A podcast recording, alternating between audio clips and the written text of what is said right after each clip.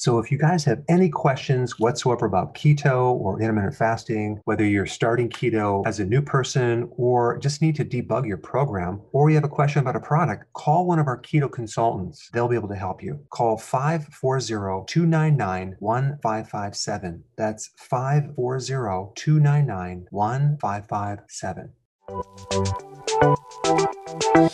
Welcome to the Dr. Berg's Healthy Keto and Intermittent Fasting Podcast, where Dr. Berg takes you on the journey for the truth about getting healthy and losing healthy weight.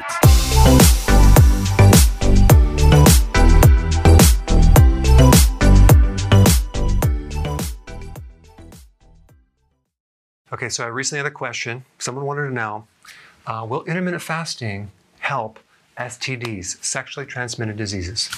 Um, here's my viewpoint on it. You have chlamydia, gonorrhea, syphilis, HPV, and recently I did a video on herpes and fasting, and there was some really good data on that topic because the herpes virus travels along the nerves. And when you do intermittent fasting, there's something a little different about it affecting the nervous system than other tissues. Actually, you get a better clearing of that virus. Now, I couldn't find a lot of data on STDs and intermittent fasting.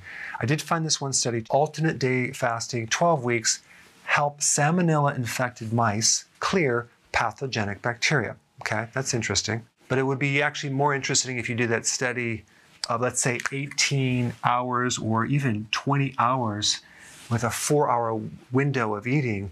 I bet you would see better results. Alternate date fasting is basically you eat what you want every other day. And the days that you're fasting, you're really reducing your calories to 500. And I don't like that because, number one, you're allowing the person to eat whatever they want on the alternate days. And number two, it's not a true fast. You're just cutting down the calories. However, you do see some benefits. But as far as dealing with and keeping these bacteria and viruses in remission, there's two things I want to talk about there is a, some good data on doing intermittent fasting and the restoration of your microbiome diversity. In other words, when you do intermittent fasting, you actually strengthen your immune system and you allow the microbes to be more diverse. Your own immune system, like the good bacteria in your gut, you strengthen that when you do intermittent fasting. Now you have a better army to fight these pathogens. That's number one. Number two, autophagy.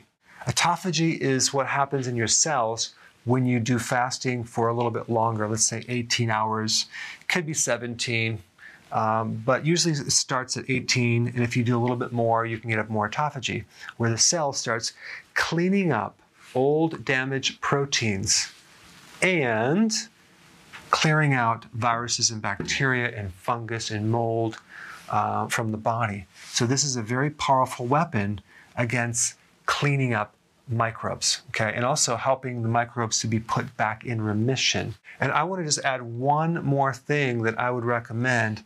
I would add vitamin D and or more sun because vitamin D is very very important in also strengthening your immune system to fight these guys off. So in summary, intermittent fasting if done correctly can strengthen your own immune system while also directly targeting the clearing of microbes in your body.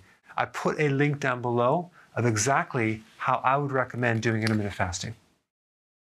So if you're enjoying this content, go ahead and share it with someone that could really benefit from it. Hey guys, I just want to let you know I have my new keto course just came out. It's a mini course. It covers all the basics and how to do it correctly. You can get through this in probably 20 minutes at the very most. So if you're interested, click the link below and get signed up now.